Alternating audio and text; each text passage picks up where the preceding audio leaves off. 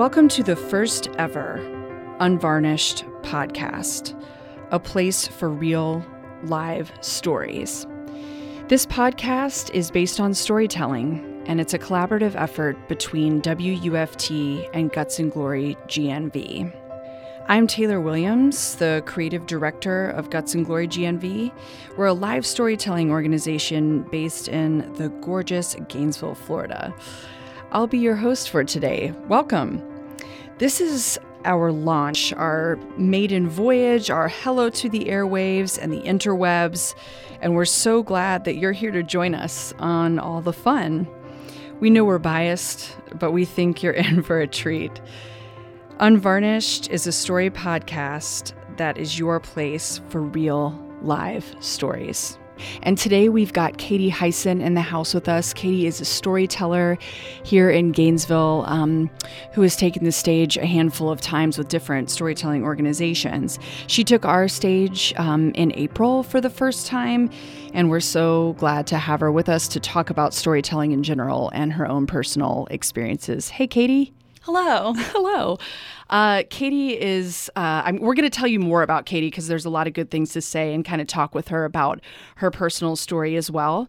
Um, but first, we want to tell you a little bit about why we're here and why we think storytelling is so important. Um, so, Katie, why don't you start a little bit? What got you into storytelling to begin with? I um, grew up writing, storytelling that way.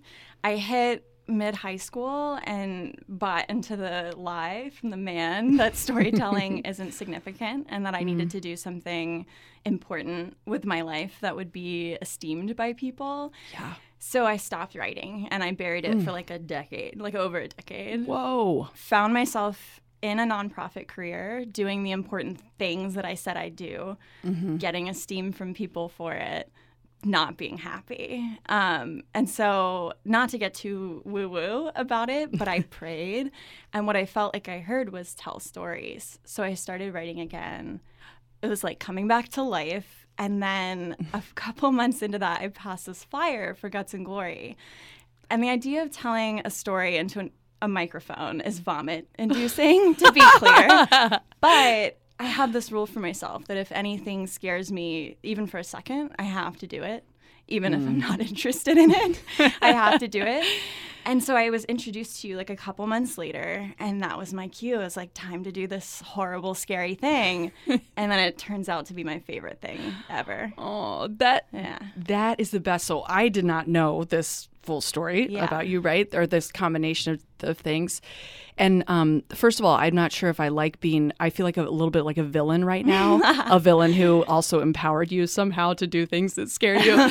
um, but I love that you hit on so many good things there, Katie, because I feel like in in my work with people just in the creative sphere so many people are given that message as a child as um, an adolescent and even as adults you know that what you're doing is not of value because of x y and z and that you should these are the things you should be doing Yeah.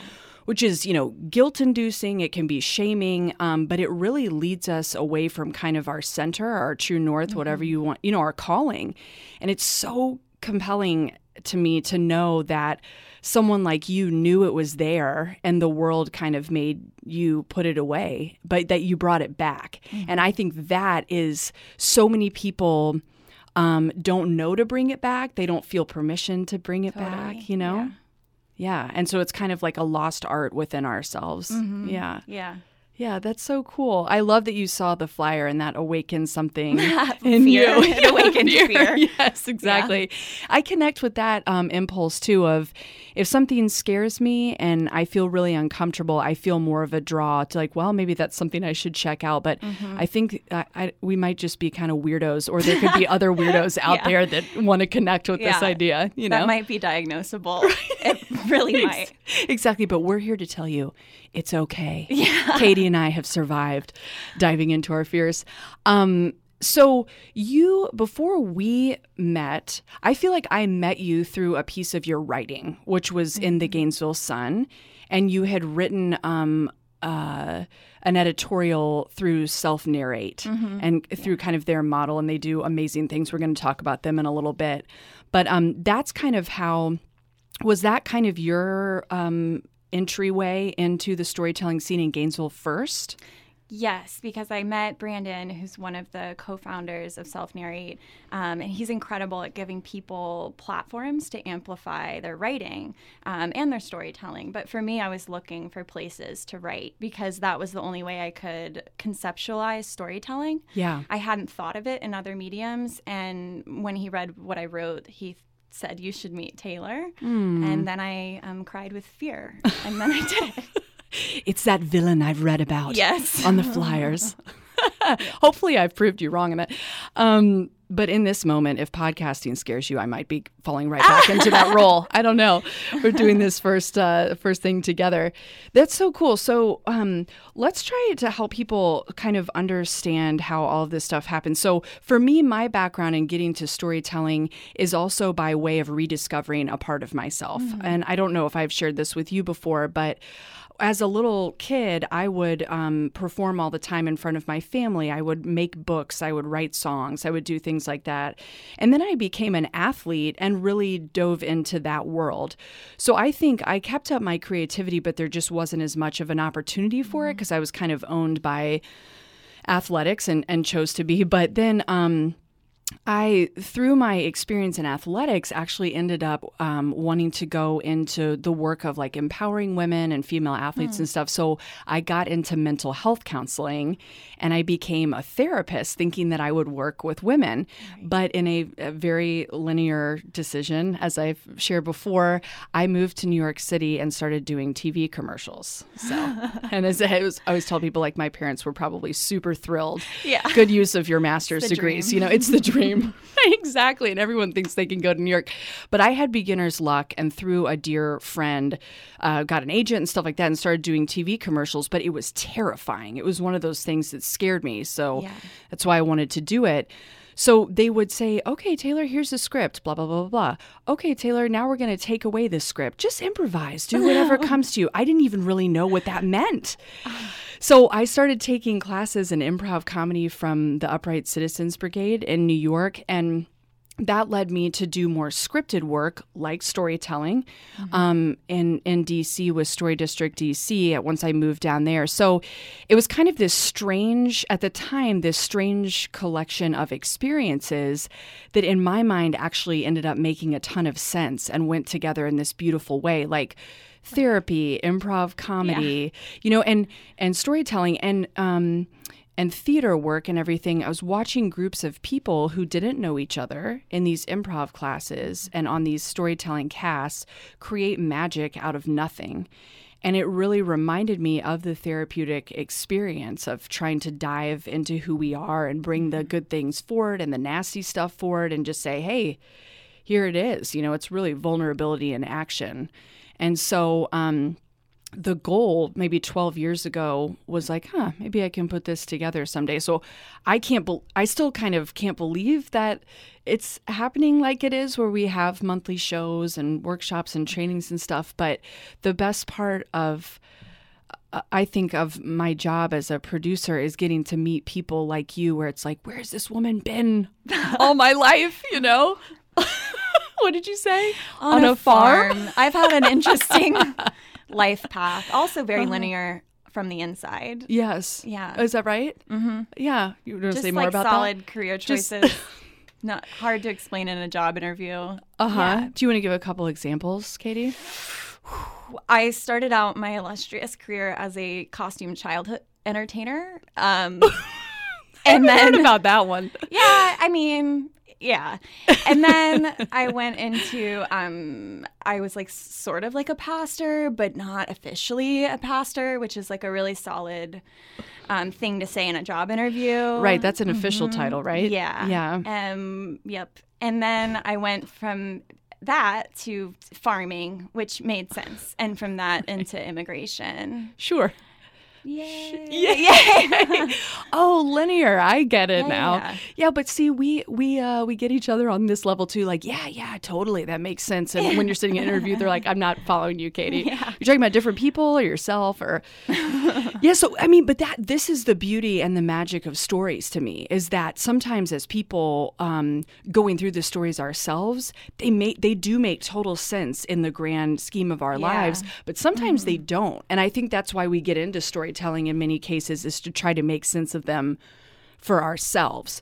And so the power of story is doing that as an individual, but then I think taking it a level deeper is being able to connect with people through these like weird things in our lives that are actually pretty normal for others but they connect with certain aspects of it. Yes. even the even the fact that your path has been nonlinear people are like yeah i get that you know or emotions that you felt along the way. So we just think that um you know storytelling is about connecting because we're all a part of humanity you know? It's not the literal Yeah. stories all the time so, um, you know, thus Guts and Glory GNV was born out of all of these ideas and experiences. And we take stories from folks in our community and help them polish them up and kind of make them shiny and put them on stage.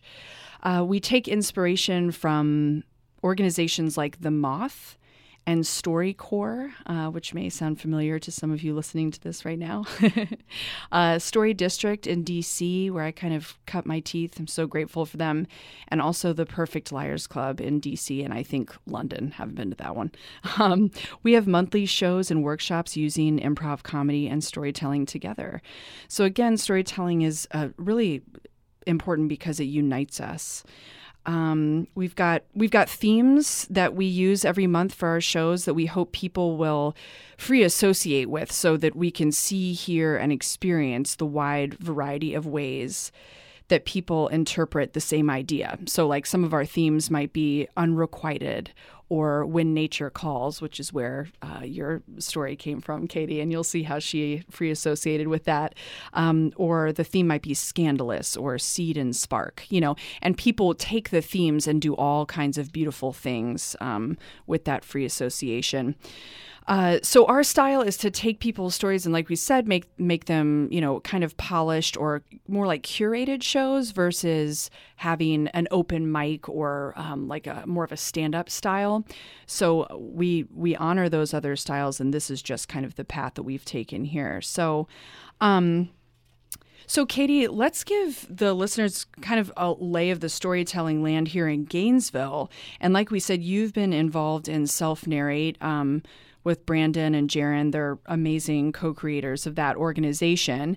Um, and do, do you want to talk a little bit about what self narrate does? I can wing it. yeah, sure. Um, from how my impression of it, self narrate is more about empowering people to tell their story, to build um, resilience and self efficacy.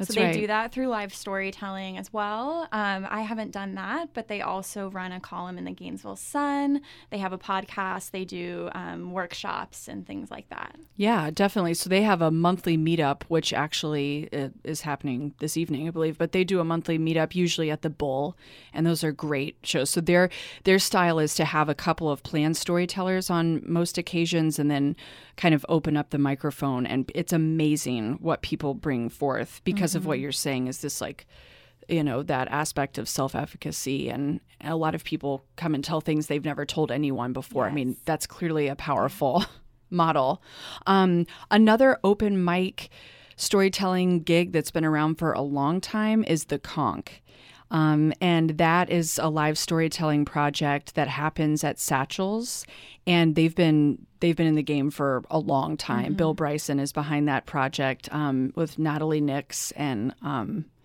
Rick Stepp. And uh, they they do amazing things. They they also have themes, just like Self Narrate does, and, and it's an open mic format. And tons and tons of people come to that. It's wonderful. You've done that too, haven't you? I have not. No? D- I- not yet. I thought I saw a picture of you. I think you have a Oh. doppelganger. uh oh. Uh oh. Wait, are you the real Katie Hyson? Let's bring in Ira Glass now. Is he here? Okay. so that's a great opportunity that you can go to. And then there's others. There's Dope and Mike. Um, you know, like we our stand-up scene here in Gainesville is is thriving and karaoke is making a comeback, which yes, which I think is its own form of storytelling because people have reasons that they choose these songs and put themselves in that situation, you know? Um maybe we'll have to do that sometime together, Katie. Um Oh, uh, no? Okay. I can tell you're scared, which means I know you're going to no, do I it. No, I did it once on a Oh. cruise ship. I checked that box. It's over. It's over now. I missed my chance. And then we've got other organizations like Sofar Sounds that Brandon also brought to Gainesville, which is obviously which is live music, but I think storytelling nonetheless. And the the hosting is meant to be community building and story oriented.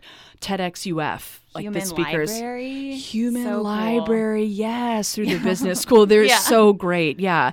And then with WUFT on campus, they do Untold Florida and have really cool ways of getting involved in um, Mm-hmm. telling stories about your neighborhood. Like you can text in things about that are going on in your neighborhood, and then That's people so will come and report on. I know it's such a cool thing, um, like by text message and um, and online entries and What the stuff like that. do. What the youths, yes, Yeah. right. They're using apps that we're completely unaware of to tell their stories, and that's okay.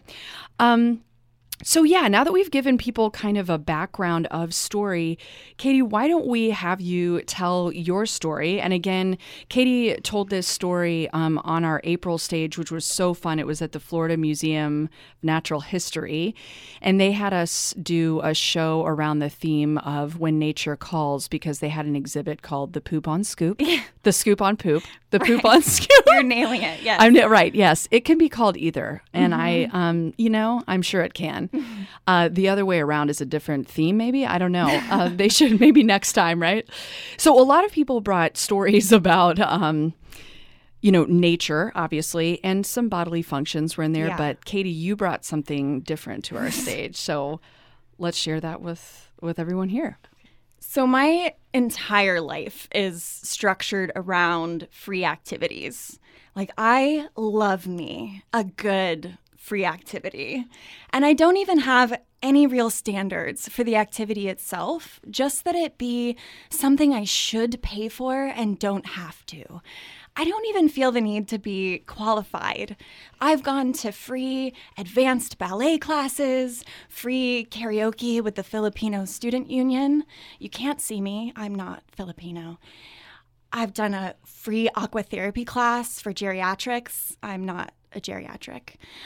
So, a year and a half ago, when I see this flyer for a free women's self defense and Brazilian jiu jitsu something something, I just see the first word and I put it on my calendar.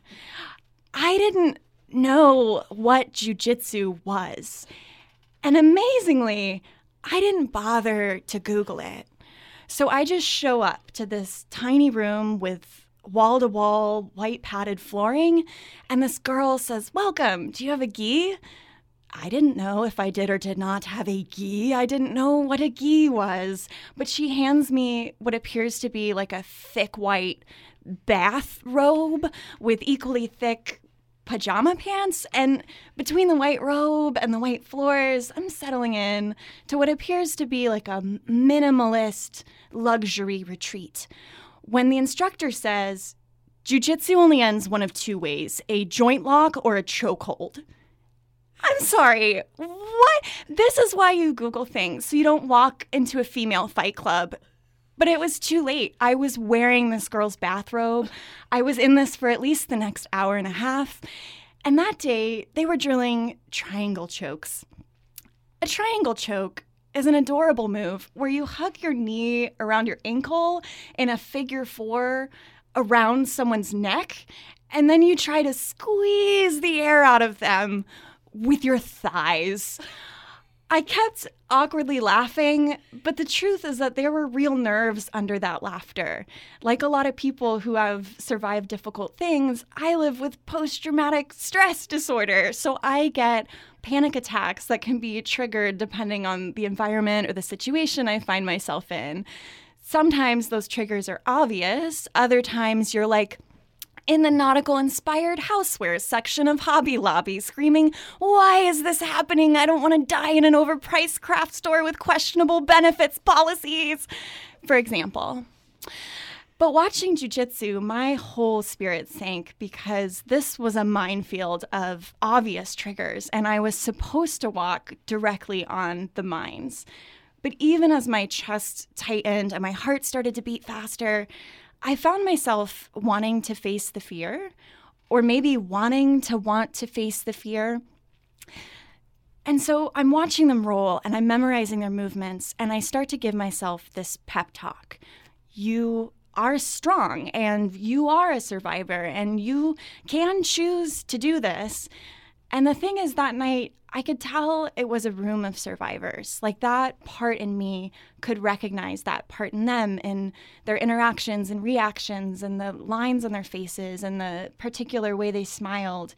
And it gave me the mental support I needed. So I paired up with this woman who happened to resemble an Amazonian warrior, and I tried to choke her with my thighs. I'd like the record to reflect, before I tell what happened next, that I'm not a violent person. Like, I've never even played team sports. Growing up, I was so afraid of confrontation that I couldn't even handle hide and seek. So, way before anyone was even close to finding me, I'd jump out and yell, I'm here, you can come get me. I'll go peacefully, game over, everyone calm down. I had learned from a young age to always respond to aggression by yielding to the other person. But there I was with my legs around this Amazon's throat, and she was not letting me yield. Actually, she was chastising me. She was yelling, I can still breathe. And I was like, Well, I don't want to hurt you. And she said, oh, You won't hurt me. I'll tap out before I lose consciousness. Geez, tighten your legs. Are you sure? Just do it. Okay. Oh my God, you're turning purple. And she was turning an actual, literal purple. But she said, You can't quit. You have to cut off my carotid arteries. I said, Cripes, this is awful. So I closed my eyes and squeezed as hard as I could, and she tapped. I had cut off her carotid arteries. And she smiled at me as her face returned to like a human shade and she said, Good job. This woman I had just choked with my legs was congratulating me on successfully choking her with my legs. What kind of cult? So she chokes me, I choke her, everyone's choking everyone. And after class, I walk to my car in a daze. And I pull myself into the driver's seat and I shut the door and I look into the rear view and I say out loud, You are a monster. Who even are you? I was so unused to aggression that I was genuinely horrified at what I was capable of. But the next week, I went back. I think I wanted to know that I could put myself through what felt like the worst possible situation again and again and be able to fight through the panic. The week after that, I went back because I started to like it. I had lived my whole life believing I was timid, but my true nature was calling me. The next month, I signed up for a rape aggression defense class, and the first time the instructor shouted no, I peed. I'd never heard a woman use her voice like that before. And for the first time in my life, I yelled. And by the end of class, I was yelling no like I was making up for all the no's I hadn't said. And I punched and kicked and kneed and elbowed and pretended to rip someone's balls off. Aggression felt amazing. So when a notification popped up on my phone for a free women's jujitsu seminar, I signed my unqualified self up immediately. And we carpool to Jacksonville, and I change into a gi and I step into the gym. And what I saw there left a profound impression on me. It was 150 women and girls who were present and strong and took up space our whole lives, women are told to take up less space physically, verbally, emotionally. But this was a room of women claiming as much space for themselves as they wanted. This was a room of broad shoulders and loud voices, a room of easy laughs and big gestures. And I memorized the light I saw in the eyes of the younger girls. It was a light of confidence and bravery and strength. Little girls with straight spines and forward looking eyes. And my lungs inflated with hope. This was a room of freedom that had been fought for together and won. And I came to that seminar expecting to laugh at myself, but found that I didn't laugh. I drilled and I rolled like I wanted it. And I do. I want to be like those women. I want broad shoulders and a loud voice. I want an easy laugh and big gestures. I want freedom and I'm ready to fight. So let's roll. I get I get goosebumps hearing that again and it's like Katie that story was so powerful on our stage like you had people rolling in the aisles laughing and then you know searching in their bags for kleenex at the same time. I i am like i feel so grateful in hearing you tell that story and everything that it that it brings that you rediscovered this. You know like mm-hmm. i feel like we would all be worse off if we didn't have you know your your stories and everything that you make of um, make of them. Um, and that goes for everyone else who decides to come yes. forward and tell a yeah. story, you know? Um, thank you so much for sharing that again. And I, you have such a specific style. Um, that I'm just getting to know and already love so much, but I am so drawn to your ability to bring humor and comedy to situations that are hard, you know? Mm-hmm. Um, and that that's a specific kind of gift. I don't think um, I don't think everyone does that, or there may not be a comfort level for it, and that's okay. Mm-hmm. But your your style is so that way. Um, if I were to summarize some of it, so you do a great job of of bringing laughter to the meaning, and part of it is through your self deprecation, which is totally appealing. But then also your honesty. It's not like you hold back and kind of say what you meant. I mean, you mm-hmm. spell it out for people.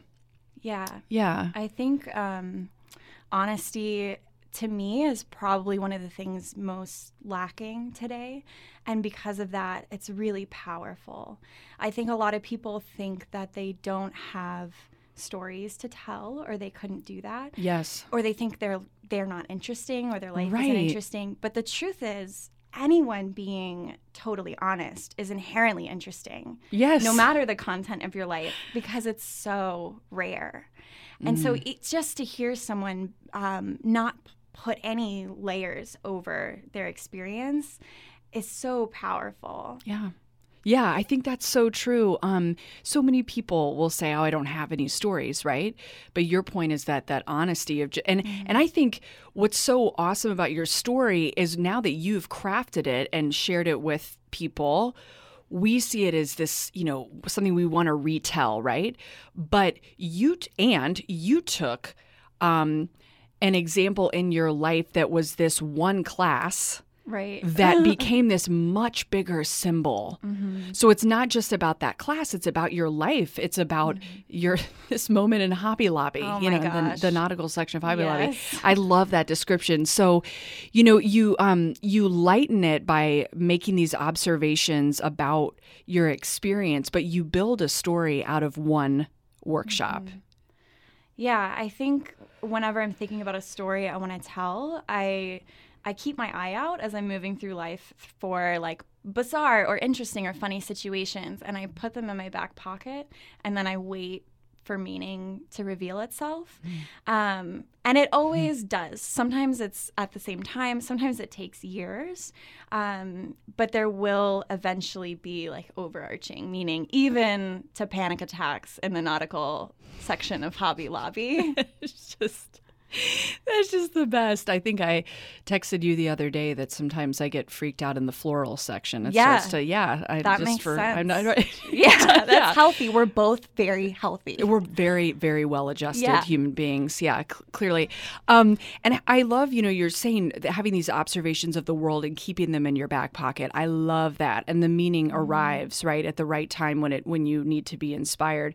You also have a great way with with using specific details, which I think is really appealing. And in mm-hmm. hearing a story, we get even these, you know, like she gave me a ghee and I didn't even know what a ghee was. And so when it you sounds were ta- mysterious. it does, or it sounds like clarified butter that I oh have oh my in gosh, my, yeah. you know, it's spelled differently, I, I think. or it's like I've heard my liver ghee is is Yeah. uh, lackey. It's like this chi, but you know, it's, it's so close. I want it to be the same thing. So I love that you are able to use words and details that help us have fun in these moments, Mm-hmm.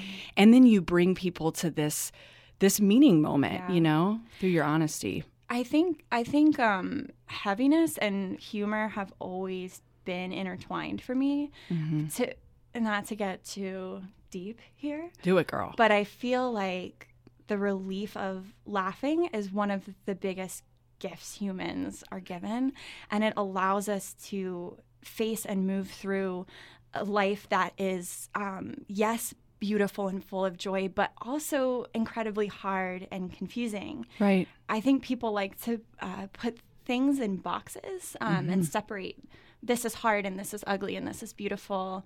But I think it's a lot more honest um, and a lot more powerful to kind of break open those boxes and let everything run together.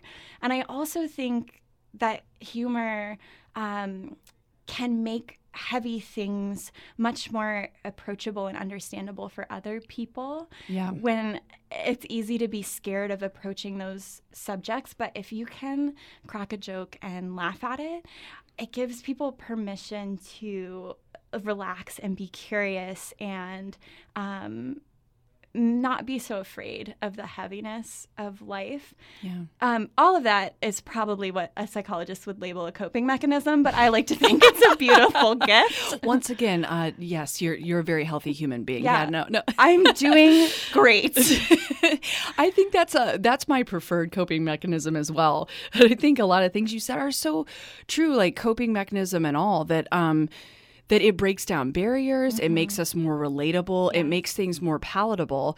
I don't think you I didn't hear you saying that you push things to the side through laughing at them. Right. You're you're more that breaking the boxes open and letting them flow together is like this is mm-hmm. real life. Real life is messy and mm-hmm. sometimes it's beautiful, but sometimes it's hard and sometimes it's both. yes. And I think that acceptance of, you know, everything together is more what you're speaking to. I think it's really important.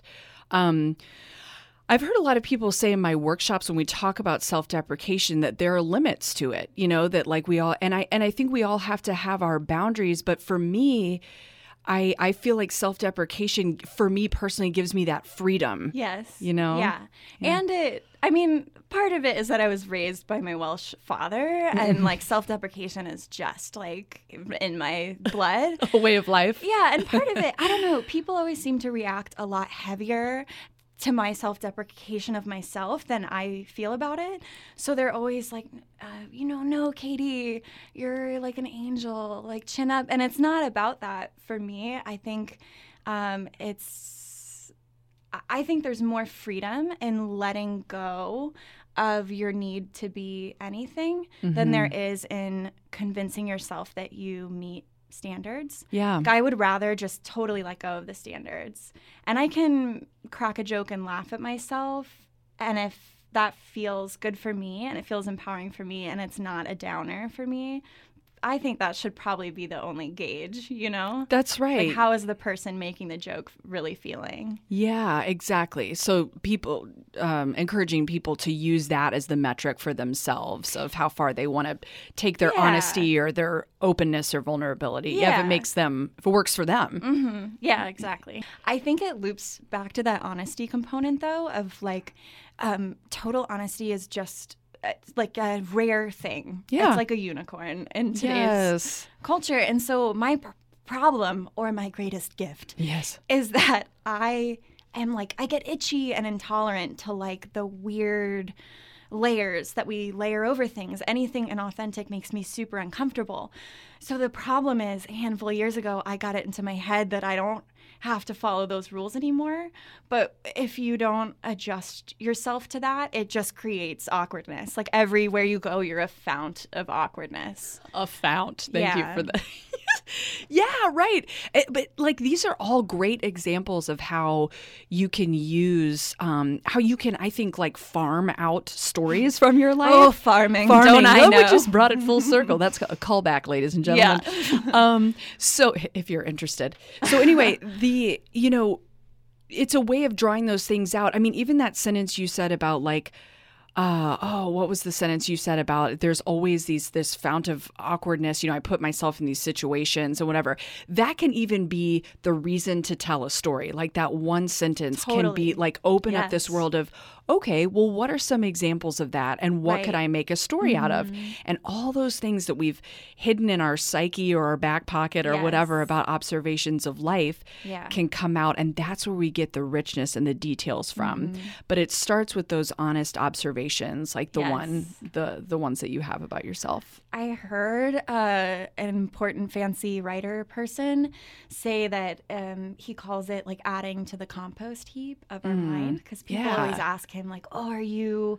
I mean, in our case, we are telling true stories that happened to us. For him, he's a fiction writer, and he says you know, people always ask him, "Are you writing about your life?" And he says it's more like a compost heap that you add all these experiences, and then th- they all get mixed together and then things grow out of it um, and that's really how i feel even with true Yeah. stories um, you don't always see the themes and narratives in your life but you also have agency in constructing those narratives. And i think that's what's so empowering is that uh, how you see your life is rested in the stories you tell yourself about your life. Can you tell that i've been to counseling?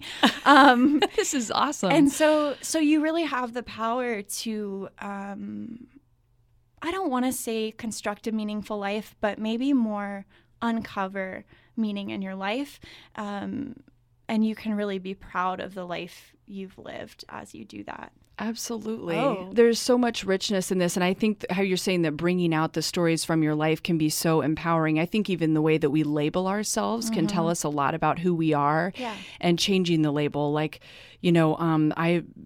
I think even though I think about my own life and how I've always liked to be a performer and then I put it away for a while. Yes. And as it started to come back out and I've discovered it, it's like, you know, a drama queen is like a constant thing that I feel like a lot of my female friends we've been called, you know, or being like a loud woman or something like Yeah. that, you know, and um yeah, dramatic, whatever. And my therapist uh, said, no, Oh, it's nice. charismatic. And see, that changes the narrative, right? Yeah. If you if you label yourself as charismatic versus what a drama queen, even though both could potentially be true. I'm not Right. speaking from experience, of course, just, just, you know. Uh, but it, the labels we put on ourselves really change the story too. Yeah, and not in a maybe maybe I wouldn't have perspective on this. I was going to say not in a self-delusional way, but I guess you wouldn't know if you were self-deluded. Um, but yeah, I think it's not like uh, I I actually really don't like the current movement of like you're perfect. You're there's nothing wrong with you. I think I but I do like the um yeah, how we label ourselves and naming strengths. Um I that was part of how I got back into storytelling, which was a huge um, nervous jump for me. Is that um, so I hear whatever the voice of the universe within me, whatever Deepak Chopra Yeah. um, I would call God, um, saying to tell stories, and uh, I started writing and wrote for a long time before I ever said I was a writer. That was so uncomfortable. But as soon, it was crazy. As soon as I, I, I decided I would just start calling myself a writer to people before Yes. I was doing the thing. Yes. It opened so many doors. People have alarmingly low like background checks on things, so I'm just like, yeah, and also I'm a writer. And they're like, "Great. Will you write this thing for me or can I hear?" Um, and it's been totally different. And even embracing the term of storyteller, it, life really does open up so many opportunities. Maybe that's just code for privilege, but um, Yeah. I think, but it's and it's ownership too. Mm-hmm. You know, of the title for yourself for the world to then be able to own it. Yeah, nobody will see you uh, as something if you're not willing to see yourself that way. Um, and so, like, who's gonna think I'm a writer if I don't say I'm a writer? Absolutely. So it's been super empowering and it does shift how you see yourself and it does shift your decisions. And sometimes I find it starts with um, speaking something out, labeling it, and then your life will rearrange to reflect that. I think what you're saying too is really important for people who are looking to get into storytelling, whether it's through written means or spoken word mm-hmm. or what have you, because of that thing where people say, I'm not, I don't have any stories, I'm not a good storyteller, I'm terrified of public speaking. Yeah. Whatever the, the fear is, because what I, I'm wondering what you would think, Katie. I tell people in order to get started with storytelling, you should start writing. Um, mm-hmm. and, and it can be for three three minutes, you know, yeah. like Anne Lamott says, you know, just you got to put your butt in the chair and make the shitty first draft. Yeah, I think that's kind of the, you know, it's it's no judgment is why she calls it that. It is just mm-hmm. letting it flow, and then also you don't have to jump in the deep end, right? You can you can start going to shows yeah. watching it, observing what are different tools that people use. What can mm-hmm. I relate to? You can play the game with yourself when you go home after a storytelling show. You know, what would the what would the story have been if I had told it tonight? Mm-hmm. And just kind of play with that. And I think that's a you know, listening to storytelling podcasts. Like we have so much access. It's storytelling yes. is kind of the thing of the moment right now. It's having a rebirth. It it's is. weird that it was like you know, millennia of human history. There were yes. professional storytellers, and this was like a recognized art form. And then there was like a, a, century or like, you know, a handful of decades where that became not a thing to the point where now when I say I'm a storyteller, people are like, what are you talking about? Right. But it's having like a rebirth, and there's so much resources. And even in Gainesville, there's like a thriving storytelling community it's wild. in this tiny town. I know it's beautiful, and a lot of small towns have them. Yeah. Um, it's really neat if you just look around and just Google storytelling organizations. Mm-hmm. There's bajillions out there. You know, same with podcasting. Yeah. Businesses are using it. Nonprofits are using it. Um, crowdsourcing, crowdfunding, all of that stuff yeah. is like, tell me your story and invest in it. Yeah. Here's the thing about storytelling is that I think everyone walks around with these big walls up, and storytelling has like this magic ability to tunnel under that wall and like just creep up to someone on a heart level yep. that just straight up debate and discourse can't do. Yeah. And it it connects us to each other in really fundamental ways. So I think right it's a really underrated tool for change and it's really powerful and anyone can do it and everyone has access to it. And to me, the more the better. Like the more people tell stories and the more stories we hear, especially stories that we're not um, hearing from, and especially stories we're not hearing from the people who are living them. That's the right. Better. That's right. Yeah, from um, different communities. I mean, storytelling can bring out a lot of diversity too mm-hmm. as a unifying factor. But you're right that we don't we don't always have access to each other's stories in yeah. different neighborhood like the person living in the neighborhood over from us right. could have a totally different life but we still can connect with each other but we haven't done the work to know yes. or yeah. or been in the right place together to know and i think even within our family systems you know there are stories or or the person next to you in your office place mm-hmm. you may think that you know them but if you go right. into the deeper story asking um, asking a couple of questions and yes. being available to listen. There's there's so much there, and um, I think that you know a lot of this does has to do with our fears our fears of what's different our fears yeah. of what if someone is like me what if i don't yes. want to discover what's right. under that in that tunnel of mm-hmm. the wall that you're talking under the wall that you're talking about yeah. and letting th- letting things come up so i think that you know, I always encourage people to to listen to stories, to talk with people, like you said, Katie, to really just start telling their story and see and see what happens. You don't even mm-hmm. have to take on the title of a storyteller, but starting to share and being um, and being vulnerable and open. You know, find the podcast, go to open mic nights and events, and kind of get the juju flowing for your own story. And you may find yourself, you know, like like Katie, like you've done, and um, a bunch of other people in Gainesville, is pitching stories and putting yourself on stage as a way to prove to yourself that you can do it, you know? and there's, like we said, there's a ton of mediums in Gainesville to do it. So um, it's an exciting art form, but I, I, and I just, I think that you're like a maven. Whoa. Has anyone ever called you that before? No, but I'm taking it. Yes, take it and run with it, girlfriend. Wow, yes, ex- maven. explain that one in interviews. Yeah. Okay. First, I was a farmer, yeah. and then I was kind of like a maven, I'd say. If I had to summarize it, you can call my reference, Taylor. Yeah. She'll tell you about it. Well, Katie, thanks for being with us today for for this maiden voyage, Yeah. Maven voyage. Ooh, wordplay. Yes, um, and for WUFT for allowing us to come in here and play a little bit. This is awesome for this first podcast. I always tell our storytellers in our shows that the audience has their backs and they want the best for them. Assume this for yourself too. Share your story and see what happens. Listening is a super powerful tool for connection, as is vulnerability. We'll talk a lot more about sharing stories in podcasts yet to be born on Unvarnished.